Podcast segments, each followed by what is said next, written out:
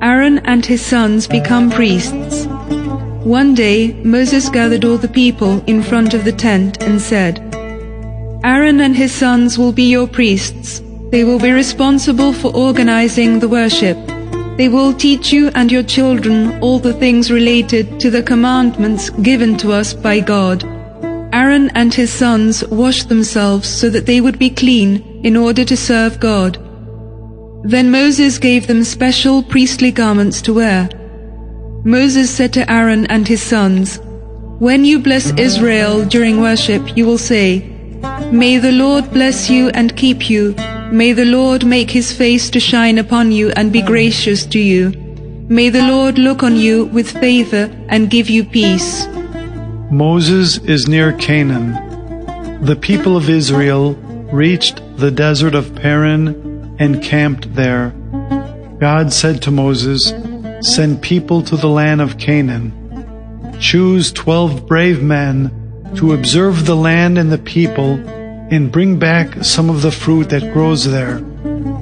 After 40 days the men returned. They brought figs and a bunch of grapes so large that it took 2 men to carry it. The men told the people all they had seen. It is a beautiful country indeed. There is plenty of milk and honey. Here you see its amazing fruit. But the people who live there are very strong. The cities are large and fortified. The men are as big as giants. When we saw them, we felt like tiny locusts. 40 years in the desert. When the people of Israel heard this, they became frightened and worried all night long. In the morning they went to Moses and said, Why did the Lord bring us to this land? We will all die here. And they said, Come, let us appoint a leader and go back to Egypt. They did not wish to obey Moses and Aaron any more. Then Moses prayed to God for help. God said, For how long will these people despise me and complain about me? They still do not trust that I will bring them to the land of Canaan. Nobody who complains will enter the promised land. The people will wander for 40 years in the desert, because they do not trust me. When Moses told everyone what God had said, they were deeply sorry and regretted their complaints. But what God had decided came to pass. The people of Israel wandered in the desert for 40 years. The healing snake. The Israelites roamed the desert. They began to lose patience once again and started complaining about God to Moses. Why did you make us leave Egypt, they said, to die in the desert? There is neither bread here nor water, and we are sick of this boring manna. Then the Lord sent as punishment many poisonous snakes that bit them, and many people died. The Israelites then went to Moses and said, We have sinned by speaking against God and against you. Please ask the Lord to send the snakes away. Moses prayed to the Lord for the people, and the Lord told him, Make a bronze snake and attach it to the top of a pole. Tell anyone who is bitten by a snake to look at the bronze snake immediately. Moses did as the Lord said, and in this way all those who had been bitten by a snake were healed. Moses dies. Moses said to the people, I am very old now, and I am going to die soon.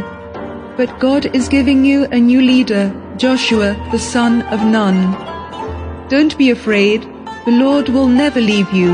Moses continued, Always remember what I have told you about the Lord. You must always live according to his commandments and teach them to your children. Don't forget that you must obey the Lord. Then he blessed the people and went up to Mount Nebo. He looked down from there at the land in the valley. The Lord said to him, This is the land I have promised with an oath to Abraham, Isaac, and Jacob. I am letting you see it, but you will not go there yourself. So Moses, the servant of God, died there in the land of Moab. Since then, there has been no other prophet like Moses in all Israel. He was the only one who met the Lord face to face, and there was no other prophet later in history who did such great miracles and marvelous works as Moses. God said to Joshua, "My servant Moses is dead. You and all the people should now prepare to enter the land that I promised to you. I will show you where to lead the people. Do not fear and do not hesitate. I, the Lord your God, will be with you wherever you go." Joshua announced to everyone, "Now we will enter the land that God has promised us. Prepare yourselves." The people did as Joshua told them.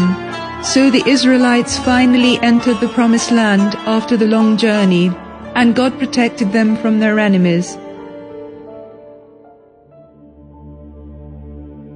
The walls of Jericho fall. Joshua led the people across the Jordan River, and they walked towards the city of Jericho. When they reached the city walls, the gates were locked because the people of Jericho did not want to let the Israelites in. Then God said to Joshua, "You and all the armed men will walk around the city once each day. You will do this for 6 days. Take the Ark of the Covenant with you. 7 priests will walk in front of the Ark and will blow 7 trumpets. On the 7th day, you will walk around the walls 7 times while the priests blow the trumpets. When you hear a long blast, then you will start shouting with all your strength, and the walls will collapse. In this way, you will conquer the city." Joshua did as God told him. Once a day, for 6 days, they walked around the city. On the 7th day, they got up at dawn and walked around the city 7 times. On the 7th circuit, when it was time for the priests to blow the trumpets, Joshua said to the people, "Now shout with all your strength." The walls collapsed at the mighty sound, and the people rushed in and took the city. The Israelites conquered one city after another. Soon they ruled all of Canaan. Their long journey was over. The Promised Land. The Israelites lived in the land that God had promised them. From the 12 sons of Jacob, the grandson of Abraham, came forth 12 tribes. Joshua divided the land among them, and each tribe took its own territory. When Joshua grew old, he gathered all the tribes of Israel together in the city of Shechem. Joshua knew that he would die soon, so he said to the people, "Your God gave you a land to live in. Now you should respect your God and worship him sincerely and with devotion. Your God does not want you to worship other gods like those whom your ancestors worshipped. This you must decide today. Do you want to remain faithful and worship the Lord our God? Or do you choose to worship other gods?" The people responded, "We want to worship the Lord." Joshua took a large stone and set it under a big tree and said to the people, "Here, this stone will be our witness. When you see it, you should remember, you promised to be faithful to God." After this, Joshua died.